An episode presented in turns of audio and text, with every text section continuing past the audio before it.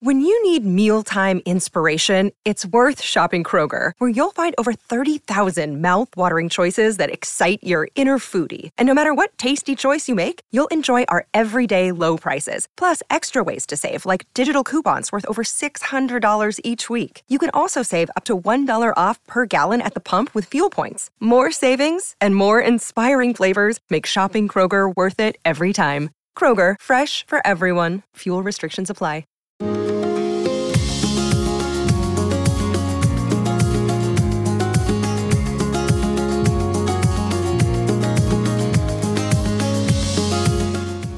You are listening to the Thoughts from a Page podcast, which is a member of the Evergreen Podcasts Network. My name is Cindy Burnett, and I love to talk about books with anyone and everyone. While listening to my podcast, you will hear author interviews, behind the scenes conversations about various aspects of the publishing world, theme discussions with other book lovers, and more. For more book recommendations and a complete list of all of my interviews, check out my website, thoughtsfromapage.com, and follow me on Facebook and Instagram at Thoughts From a Page. In 2022, I would really love for you to join my Patreon group. I offer at least three bonus episodes a month. There is a Facebook group where we all discuss books, and we are currently reading two advanced copies of books and chatting with the authors pre publication. I will be offering two more of these pre pub chats soon as well. Thanks to those that already participate, and I hope you will consider joining us. Today, I am conversing with Louise Candlish about The Heights. Louise is the international best selling author of 15 novels. Our House, a number one bestseller, won the Crime and Thriller Book of the Year at the 2019 British Book Awards. It is now a major ITV drama starring Martin Compston, Tuppence Middleton, and Rupert Penry Jones. The Heights is also in development for TV. Louise lives in London with her husband and her daughter. The Heights is a fantastic thriller, and I hope you enjoy listening to our conversation about it as much as I enjoyed chatting with Louise. Hi there. I'm Heather Drago. And I'm Sarah Saunders. We host the podcast That's a Hard No about saying no and setting boundaries. So you can become that true and empowered you that this world needs. Saying no isn't just okay, it's the key to living an authentic, fulfilling life. I'm a licensed professional clinical counselor so while this podcast is in no way a replacement for one on one therapy, I suppose I know what I'm talking about. I'd say so. We talk about learning to say no and set healthy boundaries and how it impacts mental health, physical health, relationships, parenthood, and more. Subscribe wherever you get your podcasts and visit our website, hardnopodcast.com. We're here to help you find your no and say it unapologetically. That's a hard no.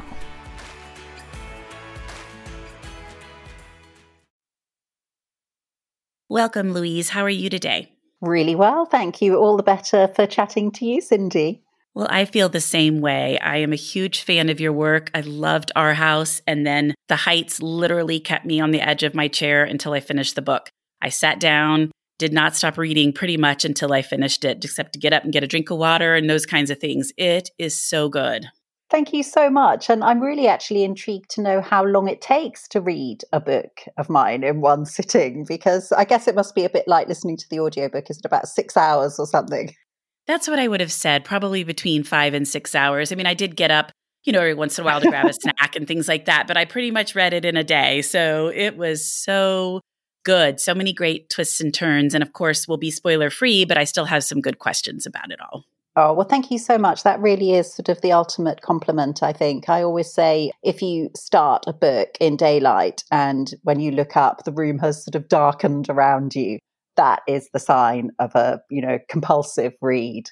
And, um, you know, sort of uh, nailing it in one one shift, taking the day off work or you know, sort of staying up all night. It's just, um, they're all the ultimate compliments for, for us authors. Uh, well, before we dive into my other questions, why don't we just talk a little bit about The Heights? For those that won't have read it yet, can you give me a quick synopsis? Yes, absolutely. It's a it's a psychological thriller and a kind of family revenge story, I would say. And for those who read my previous book, The Other Passenger, it's it's very much a kind of reaction against that because I tend to to do something a little bit different each time. Some of your listeners won't know that this is actually my 15th novel. So I'm always looking to try new structures um, and, and explore new themes. So the other passenger was a very kind of bleak tale of child free couples and envy and avarice and adultery. Um, and, you know, just huge fun to write and just, you know, a real joy to get into those kind of black hearted voices. But afterwards, I felt like I wanted to ground myself in something with a kind of family theme. And so, um, and I'd also been wanting to write about revenge for a long time. And I'd never really been able to sort of nail a good, good plot um, or hook to, you know, to get the revenge story underway. And so, you know, I thought about it for quite a while before I came up with a feud, a family feud that I felt was was something that I hadn't read about um, or seen on the screen very much which is the rivalry between a, a very, you know, devoted, if not neurotic, mum of a teenage boy and his best friend, who she perceives as a terrible influence. And so that's very much at the heart of the, the story. When we plow into the past, Ellen, the heroine, is, you know, almost in love with her her son Lucas. He's a golden boy and you know she has high hopes for his future. And she's always been a very very protective mom you know a helicopter mom um, a momager all of those labels that have sprung up. But the moment this new influence comes into his life through school kieran everything changes and before long there's a there's a terrible tragedy so yeah that's that's where i started with the book and then i began to construct as i tend to do a more sort of complicated a narrative structure around it to make it more of a puzzle for the reader and to, to try and make it a bit more interesting. Because as, as I say, I'm always trying to do something new to, you know, to intrigue and, and entertain. And so in this case, we enter the narrative through Ellen's memoir. She's in a sort of um, victims of crime writing class and getting tips on, on how to put together her story from this um, tutor called Felix Penny. I really liked the format. That was one of the things that appealed to me so much about the book initially. And I felt like it worked so well to kind of toggle back and forth between her memoir and the person who's writing the story for the news. I thought that worked so well. Thank you so much. And yes, so um, you mentioned the person writing the story for the news. When Ellen's first attempt at writing a memoir is so successful that she is published. And so we, we have this kind of framework to the to the book in the voice of a Sunday Times journalist.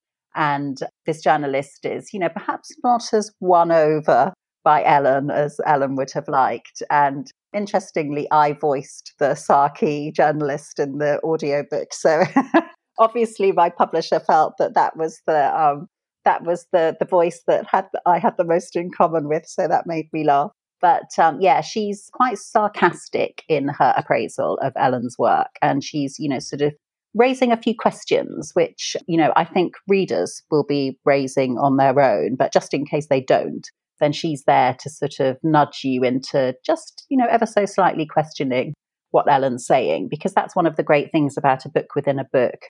You've got a character who is very committed to their story and um, may have may or may not have an agenda that you don't know about, but they are controlling every bit of information that you get, and that's very different from you know the the author taking that role. So Ellen's in charge here um, up to a point.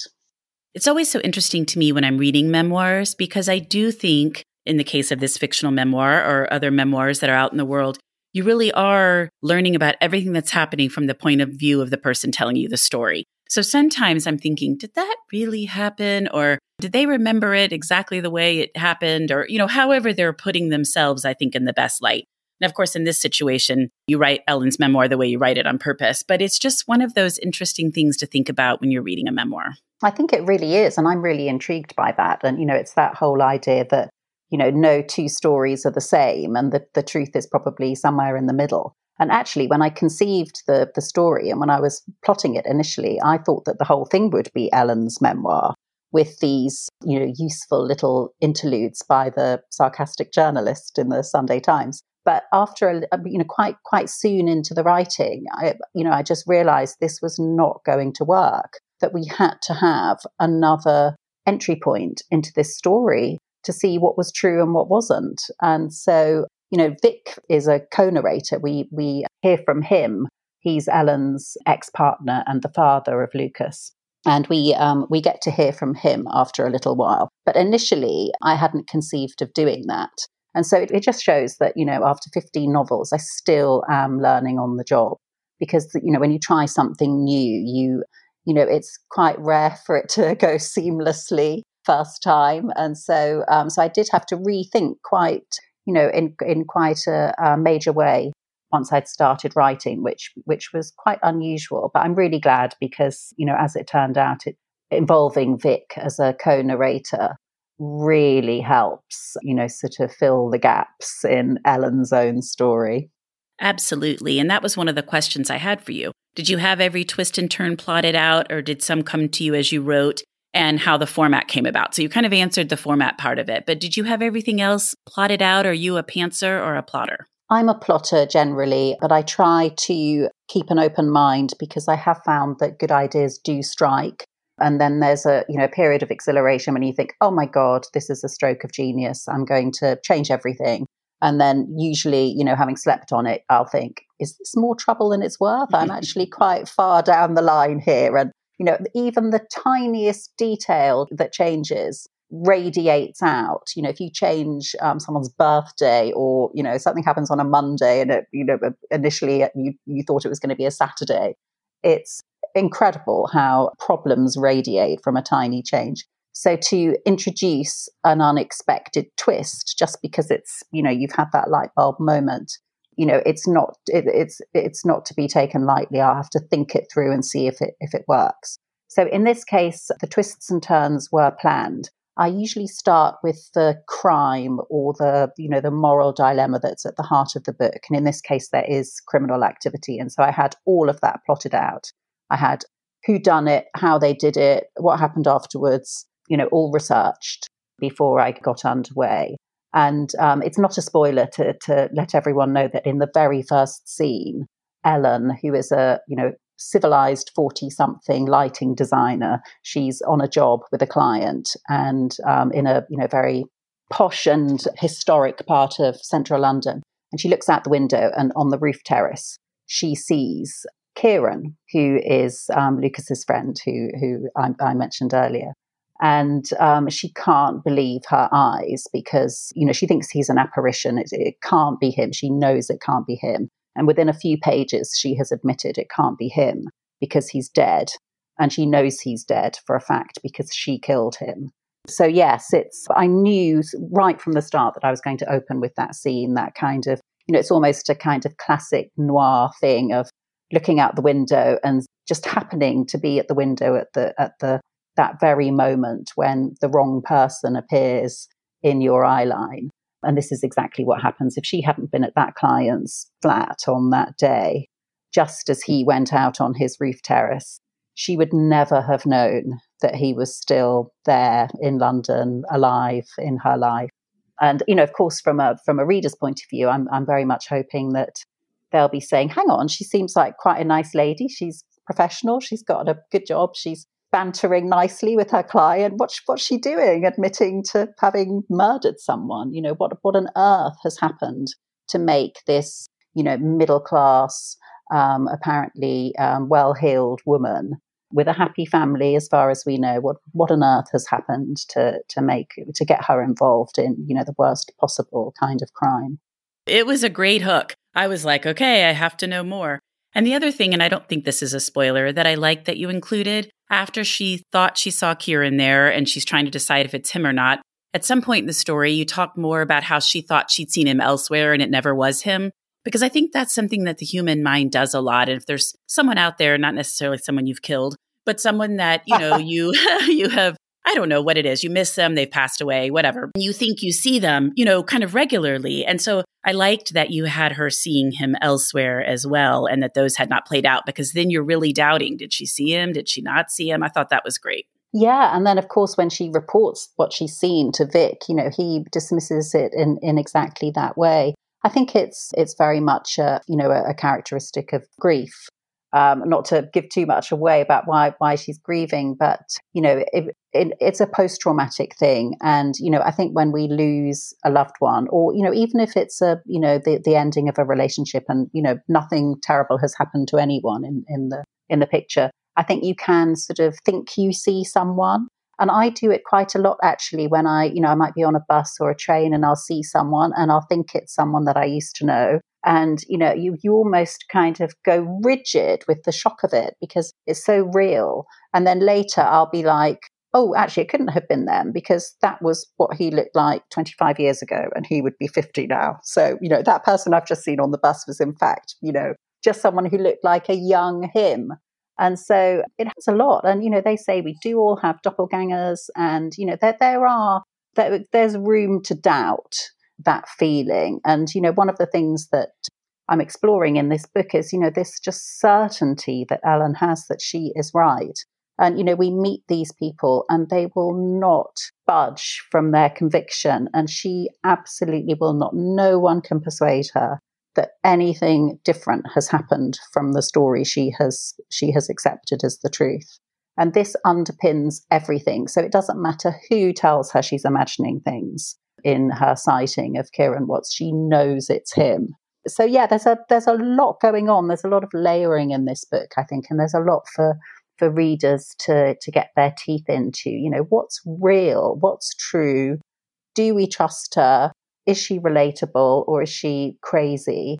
I'm in a you know sort of um, fortunate position to know how readers have responded in in the UK where the book is already out, and I've been both surprised and relieved by the reaction to Ellen, which is is very favourable. I thought people would think she was an absolute you know lunatic, you know far too far too overprotective of her children, you know crazy. But interestingly, parents really relate to her and they're like, oh, I could I could see myself having exactly those feelings in that situation. Maybe not acting on them. Maybe that's the different maybe that's what fiction does. Fiction is the acting on, you know, impulses and um, you know knee-jerk emotions that we all feel and fiction lets us see what would happen if you actually you know did something about it and that certainly sort of sums up what this book is I think it's, you know, a parent acting out a monstrous overreaction to a terrible situation.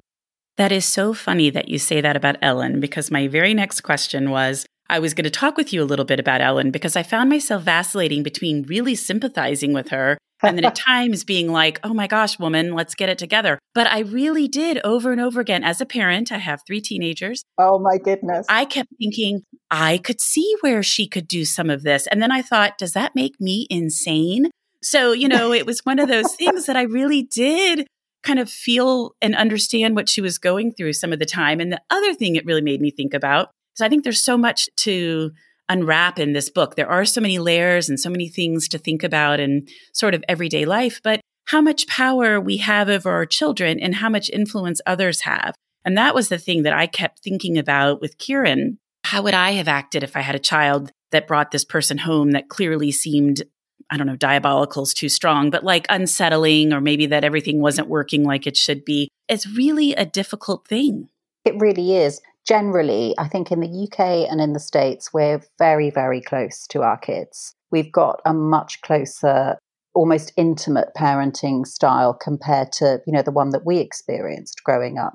And, you know, there's so much social engineering, isn't there, in the in the friendships. You know, you can when they're young, you can arrange the play dates, you decide their activities, you're, you know, sort of uh, we're sort of doing everything with them and, you know, living their lives if not for them, then we're kind we're we're living alongside them. You know that kind of hearts beating as one. But there comes a time, inevitably, usually around the teenage years, maybe a little bit earlier, where they no longer want our presence. They don't need their little friend by their side. They don't want their mum doing their social diary and saying who's coming over after school. And so, you know, it's a real shock to someone like Ellen who has, you know, she's got a few psychological issues anyway and she's quite controlling you know to her it's it's extraordinary and it happens quite late in lucas's childhood that he simply doesn't need her anymore and he's making his own choices about friends and the one he's chosen is Kieran, and Kieran is, as far as Ellen is concerned, the last person she would have chosen. And then you have this kind of complicating issue that he's a socially disadvantaged boy, he's a, a foster child. Her son Lucas has been chosen by the school to buddy him because he's such a nice guy. And so, you know, she's proud of that.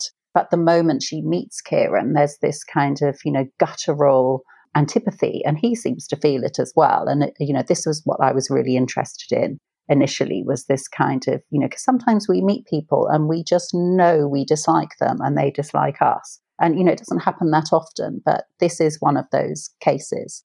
And, you know, so that horrible double whammy of, of her meeting someone who she loathes and she knows he loathes her and it's going to be a, a really rocky ride. But it, he's actually taking her place in in her son's affections.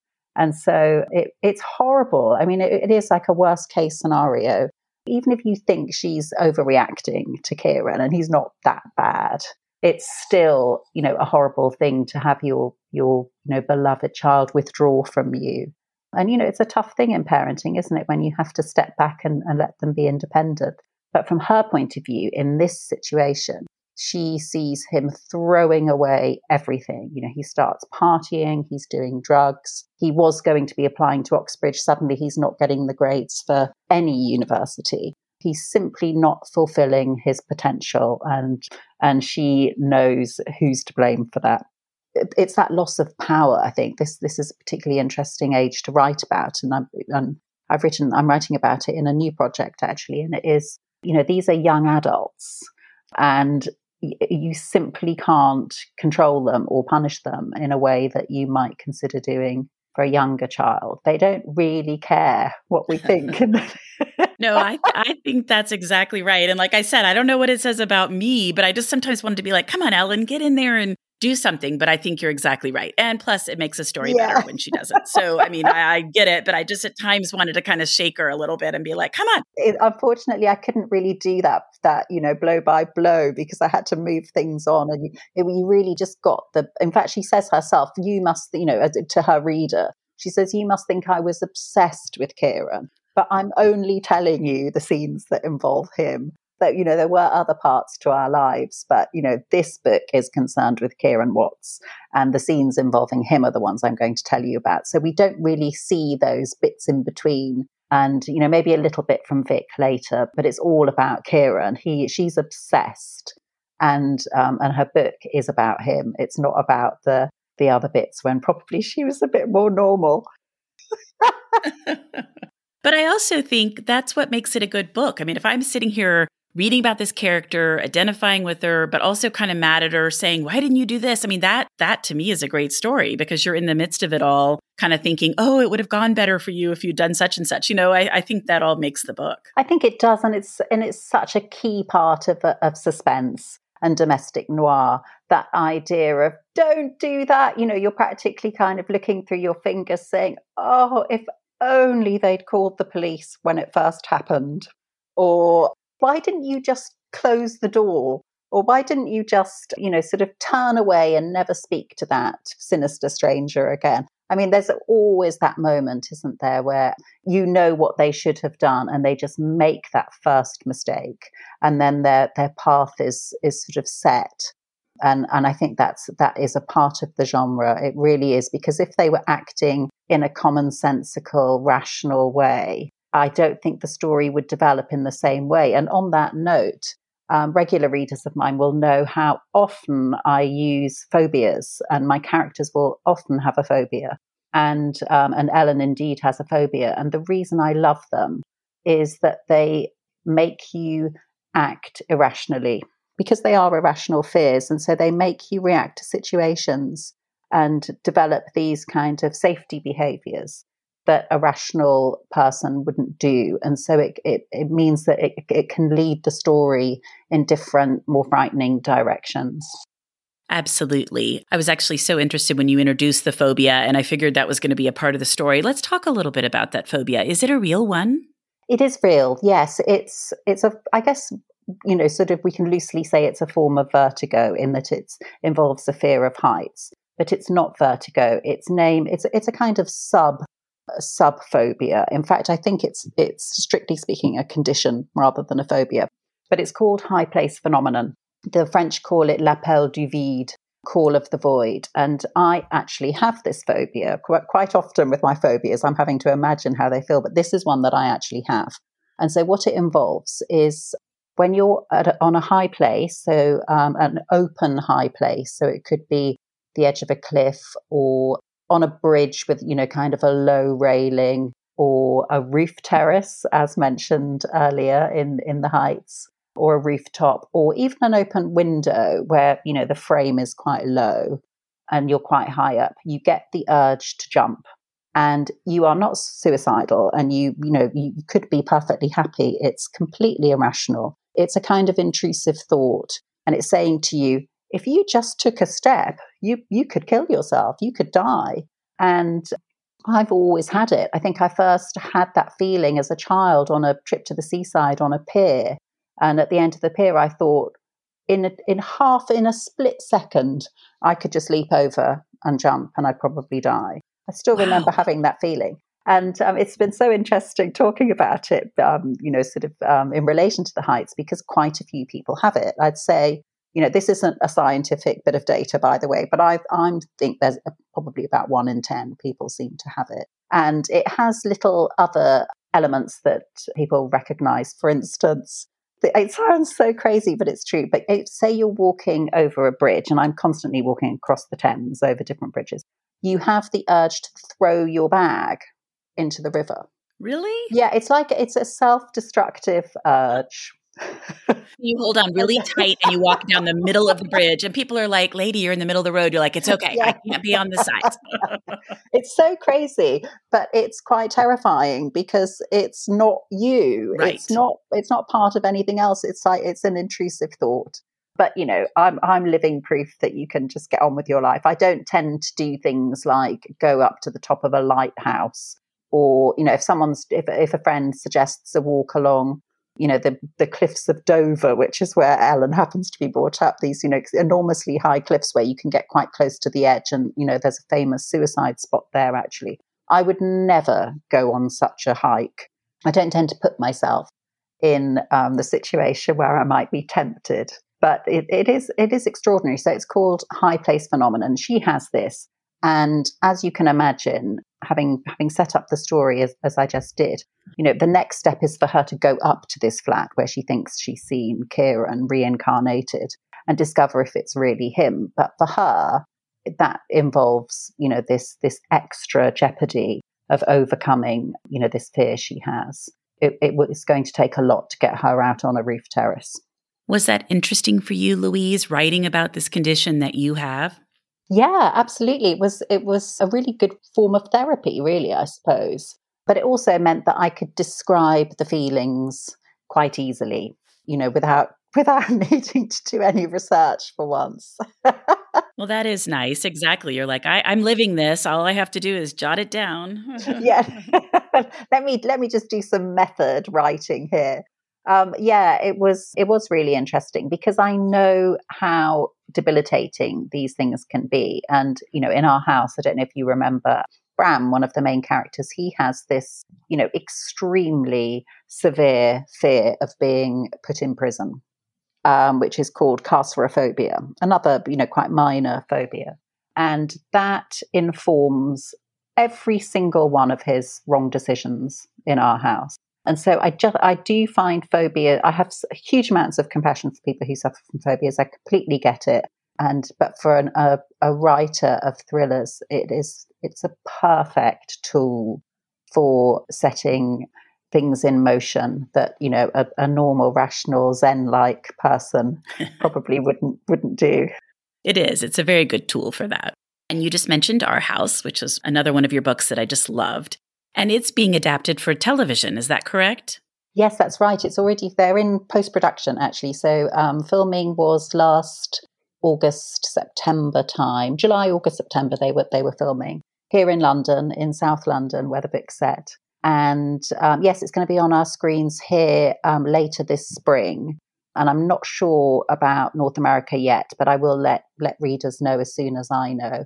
But yeah, it's so exciting. The cast is phenomenal. There's um, Martin Compston, who Line of Duty fans will know, huge, huge A list star here. He plays Bram.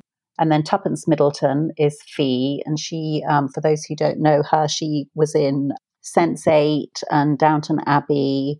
And she was recently in Mank, the great movie about the writing of Citizen Kane.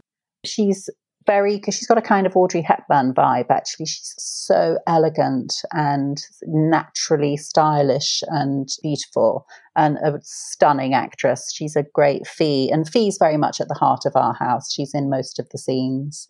And again, for those who haven't read the book, it opens when Fi comes to her um, to her street after a few days away. She's estranged from Bram, her husband, but they have this beautiful, extremely valuable family home that they still own together. And she um, comes down the street, and as she approaches her house, she sees a removals van outside and all kinds of furniture being being you know sort of carried into her house. And she goes up and says well, what's going on here? And she assumes bram's you know moving in a friend or something. And it turns out that another couple have bought their house and she no longer owns it and she knew nothing about it and she didn't consent. But the whole thing has been legally done um, and it's basically a, a property theft. Um, and so that's how the book opens. You know is it's not my imagination. It is a real crime that has taken place. I mean it is my imagination as well. I've i've put it in a in a family setting but that kind of attempted fraud and house theft is extremely common so yes, there, will be a, a real um, helping of property terror on our screens very soon, and I really hope you get to see it in the US. I think you'll love it. It's so stylish. It's. I went to the set a couple of times. It was all quite difficult because we had the COVID restrictions then, and um, you know it was lockdown. And so at one point I thought, oh my God, this, you know, my book is being made into this massive TV show and I might not even be able to go and meet the actors but I did get to go, and um, everyone was lovely, and it was just fascinating to to see this house built on a set, and you know, imagined in such detail that you know it sort of looked better than I I had described it and pictured it. Everything was just that bit more glamorous. And indeed, you know, of course, actors are just a bit younger and better looking than the original characters. and it was just surreal, a surreal experience to go to the set, and you know, obviously a massive highlight in a in a writer's career. And um, a few of my other books are, are also being developed, so hopefully there'll be lots more lovely experiences like that. And The Heights has been optioned by a fantastic um, TV production company here in the UK. So, you know, I, I perhaps um, this time next year there might be news to report on that. But I think it will be a great one for the screen because it has that kind of Hitchcockian vibe, not least because of the, you know, the, the vertigo element. Absolutely. Just everything about it, the characters, everything that unfolds, I think it would really do well on the screen as well. Thank you. Well, are you working on anything at the present that you'd like to share with me? I am working on my next novel, which again, I think it's a kind of, you know, I, I was saying about each novel being a sort of reaction against the one that came before. And so this one is the first time I've got really gone back in time. In the Heights, obviously, we go back 10 years or so, maybe a little, yeah, about 10 years, I think, to, to get the backstory.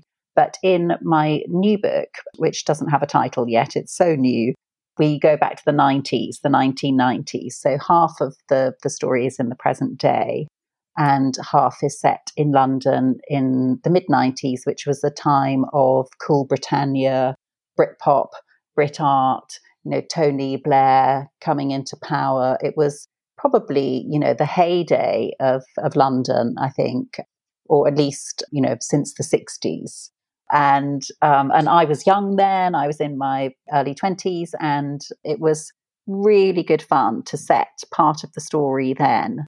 And I'm sure that was a reaction against, you know, having done something very intense in the Heights, and also having been you know, in lockdown and feeling so restricted. I really needed to take flight and I needed to sort of go back to, you know, almost indulge in a bit of nostalgia, although, you know, when, when people read it, they'll they won't find it remotely nostalgic. It's quite dark and and quite bleak in, in, in a way, but it is a it's a it's more like the my book, The Other Passenger, in that it's a um, deception thriller and quite noirish. But yeah, the the scenes I've enjoyed writing the most are the ones set in the nineties. They live in Camden Town, which was very trendy part of town there. And I don't know if people remember the Primrose Hill set with Jude Law and oh, Sadie right. Frost and Kate Moss, and they were, you know, they were a stones throw from where my characters live. And you know, all of the the pubs played live music, and you know, we had Blur and Oasis, and not yet the Verve. Actually, I think they came a little bit after 1995 when it's set. But yeah, it's um, so that's what I'm working on, which is great fun, and I'm also starting to write my first original TV screenplay. So there's there's a lot going on and um, it's going to be a very busy year, I think. It does sound like a very busy year, but a lot of wonderful things to be working on. Yes, definitely. It's it does feel like I'm at my career peak in my fifties, which I think is a um, hopefully is an inspiration for um, for other writers who've been plugging away because I'm quite well known here for having taken a long time to take off. Um, I think Our House was really my first hit, and you know the first one that won an award and has been made into you know option for TV, etc. And that was my twelfth novel, I think. So I'd had a, a long time of dis- you know being disappointed before things took off. I feel like you know I have finally tipped tipped into a world where it's exciting and um, you know projects get made and books reach an audience because ultimately that's that's all you want as a writer. You know you want to reach as many readers as possible. And you know it's heartbreaking when you put your heart and soul into a book and it sells a thousand copies or you know no one's heard of it or recommended it to their friends and no one's picking it for their book groups and no one's reviewing it and so you know you ultimately i just want to to reach more readers, entertain more people.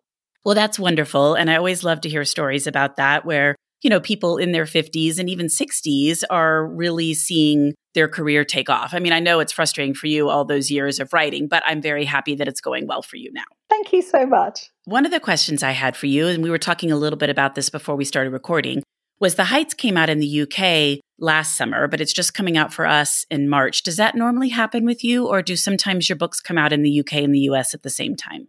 It, it varies. I think the ideal is to have a simultaneous publication and you can share all kinds of material and also you can just, you know, get the momentum.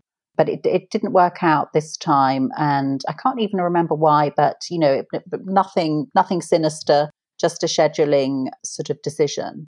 Um, but it does mean that I I will be stopping and starting with the characters. So you know I've already done a, a whole publicity campaign um, last year about the Heights, and then I, I broke off to do some writing and and think about other projects. And so now I have to, you know, reread the book and remind myself of, of what happens because while I can remember the basic themes and talk in a very top line way, it's often the kind of, you know, the smaller details that make for an interesting sort of discussion. And um, I have been in, in situations that, you know, live events where it's very obvious that the readers know know my book better than I do, naming characters who I can't quite place in the story, and and you know little little twists and details. So you know but but i don't mind that in a way because i always say that you know when a when a book's out there it's no, it's no longer mine. It belongs to the reader. Their interpretation is just as valid as as mine. And i'm i'm always happy to you know discuss some of the more ambiguous things that pop up in the books where you know no one's right or wrong. I can say what i think might might have happened and they can say what they think might have happened but yes, so that's the difficulty is just getting back into the minds of the characters, remembering what they did, why they did it, even reminding myself of, you know, some of the more subplot details. And yeah, just trying to give good value and not be, you know, hugely vague about something that I'm supposed to be a leading authority on because I created it. yes, a deer in the headlights look. You're like, hmm, give me about 10 minutes while I try to remember who that is. yeah. And very well, it could have been COVID here. I know we've had so much disruption in the publishing industry and books being pushed back and scheduling issues. So it may just be that they thought they could get it out better with no printing issues now. Yes, I think actually what it was was I changed publisher, and so Oh. um, so the other passenger was the first of this new deal with with my new publisher Simon Schuster um, in the US, and and so there was a delay because I switched publisher. So the other passenger came out a bit later, which meant that the Heights has come out a bit later as well. But it's we should we should be able to catch up with the next one. So the '90s one, hopefully, I'll be able to to do all of my publicity in in one one fell swoop. Um, but yes, it's nice though because you know, I, as I say, I have been in situations in the past where a book's been published, it's been on the shelves for about a month, and then you know it's flopped. No one's bought it. No one knows about it. No one asks me a single question. So it's an absolute delight to to have round after round of interviews and events about the same book because you know ultimately you want them to to endure and to you know to be read for years, not just in that kind of sweet spot when um, the reviews come out. You know, I'd like people to be reading The Heights in five years' time, and so so I'm I promise I'm not complaining. I also think that the world has gotten so much smaller that, you know, if, if people hear if the book's coming out this March, people are talking about all over the place on Bookstagram and Goodreads and different places. You can introduce it to a whole group of readers in the UK that maybe didn't see it when it came out. You know, I think there's so much more back and forth than there used to be. So spreading it out probably helps you. Yeah, absolutely. You're you're you're so right. Now, all kinds of I mean, books in the industry we'd say backlist. I don't think readers think in that way. I don't think they think that a book that came out two years ago is backlist. But um, since that's what they are known as in the industry, you know, backlist titles are, you know, getting becoming huge hits again through TikTok and other social media. And, you know, there's always new ways of, of discovering new books. And now when you look at, you know, the US and the UK charts, you'll see such a smattering of older books because they found a new audience. And so, you know, that's definitely different and a fabulous thing. And also, you know, this golden age of TV adaptations of books is is giving books a longer life. So Our House was published in the UK in 2018. It'll be on screens in 2021, which, you know, three years is actually not very long to go from book to screen. These projects can, can go on for decades but it does help give a book a longer life. And, you know, it all began with ebooks, I guess, where, you know, you can, there's, it just, the lines have blurred between the big front list titles being talked about right now and good books of the, of the past. And I love that. I love looking at, the, you know, the Kindle top 100 and seeing George Orwell next to Lisa Jewell or Stephen King. It's just, it's fabulous. I agree completely. It's really fun to see some of those older books continuing to have a longer life. And as you said, I think all these screen adaptations really help with that as well. Yeah, yeah, for sure. Well, on the subject of books, what have you read recently that you really liked? I have read two that I'm going to mention, and one I know is out because it's a New York Times bestseller right now, and that is The Maid by Nita Prose, who also happens to be an amazing publisher in Canada and this book is so charming. I guess you'd call it cozy crime. The maid is Molly, who works in this sort of plush, old traditional hotel. And one of the guests of the hotel, Mr. Black, is killed in his suite and she discovers the body and so um, you know this sort of mystery unfolds and i think you can you can gather from his name mr black that there's a, almost a cluedo sort of feel to this book it's a really well constructed mystery, but also Molly, uh, it, it has this fantastic voice that's, you know, not unlike a sort of Eleanor Oliphant type voice. She's got a very sort of quirky take on everything and doesn't, you know, doesn't quite see the world in the way that all of the other characters do. So she's a really sort of charming guide, um, and you really root for her. So I really recommend that. That's great. That's The Maid by Nita Prose. And then I've also just read um, the new Lucy Foley, which I'm not sure when your interview is going to be aired, but I think it's out around the same time as The Heights, so probably good, good timing. And it's called The Paris Apartment by Lucy Foley, and I absolutely love her. Um, her mystery stories, her thrillers. There's three of them now. This one takes us to Paris and an old, one of those gorgeous old apartment buildings with the sort of central courtyard and the concierge and, um, you know, a cast of mysterious characters. The narrator is, is called Jess. And she is, um, you know, this broke Brit who's turned up to try and blag a stay with her her brother, who she, you know, they were brought up in different families, and so she doesn't know him that well. But you know, now's a good time for her to um, get to know him better because she's, you know, running away from something in the UK. But she arrives at the apartment building to find that he's gone. He's not there. He's mysteriously disappeared.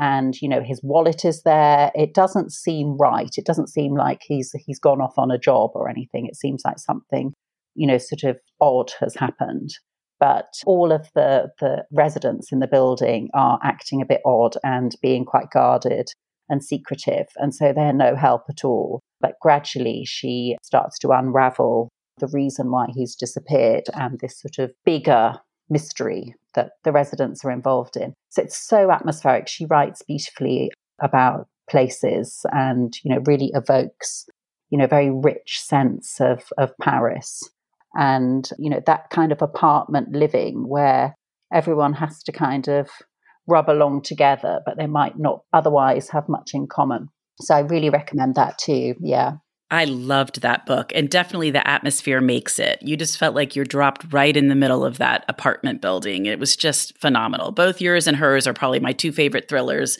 so far of 2022. Thank you so much. And they're both set partly in in apartments. So um, you know, and have that kind of what you what you can see from the window sort of element, which is, you know, as we were saying earlier, is that kind of classic trope. And it really does work. I mean, we've all stood at the window and watched someone or, you know, been just a little bit nosy. I mean, obviously authors are, are naturally very curious. But yeah, I think I think both the Paris apartment and the Heights have that idea of you know being in in being at the wrong window at the wrong time and seeing something that puts you in danger. And you both include twists and turns that could happen, but are really well done. Like things I didn't see coming, but I wasn't like, oh, that would never happen. Instead, they're just very well crafted, which I loved. Thank you so much. I think that, you know, I mean, I know, I know Lucy, we're mutual fans, and I think we do both try and take traditional forms and, you know, kind of do something original with them. And I think, you know, that's what good psychological thriller writers are doing and good, good um, suspense writers are doing. You want those traditional elements, but you you want to surprise with some new themes and some you know some unexpected paths. And Lucy just does it so instinctively. I think she's a brilliant writer. Well, I'm glad that you liked that one. And I'm glad we got to talk so much about the heights. I just really appreciate your time, Louise. And I'm glad you came on the Thoughts from a Page podcast. Thank you so much for having me. It's been great fun to chat. Thank you so much for listening to my podcast. If you like this episode, and I hope you did, please follow me on Instagram at Thoughts from a Page. Consider joining my Patreon group to access bonus content. Tell all of your friends about the podcast and rate it or subscribe to it wherever you listen to your podcasts. I would really appreciate it. The book discussed today can be purchased at the Conversations from a Page bookshop storefront, and the link is in the show notes. I hope you'll tune in next time.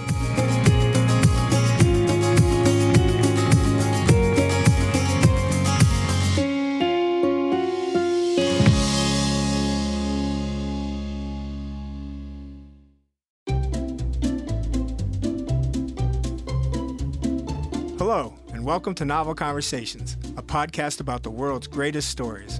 I'm your host, Frank Lavallo, and for each episode of Novel Conversations, I talk to two readers about one book. And together, we summarize the story for you. We introduce you to the characters, we tell you what happens to them, and we read from the book along the way. So if you love hearing a good story, you're in the right place. Our ninth season is coming this fall. Tune in to hear from some of the all time great authors Charles Dickens, Jules Verne, F. Scott Fitzgerald, and more. Subscribe to Novel Conversations wherever you listen to podcasts.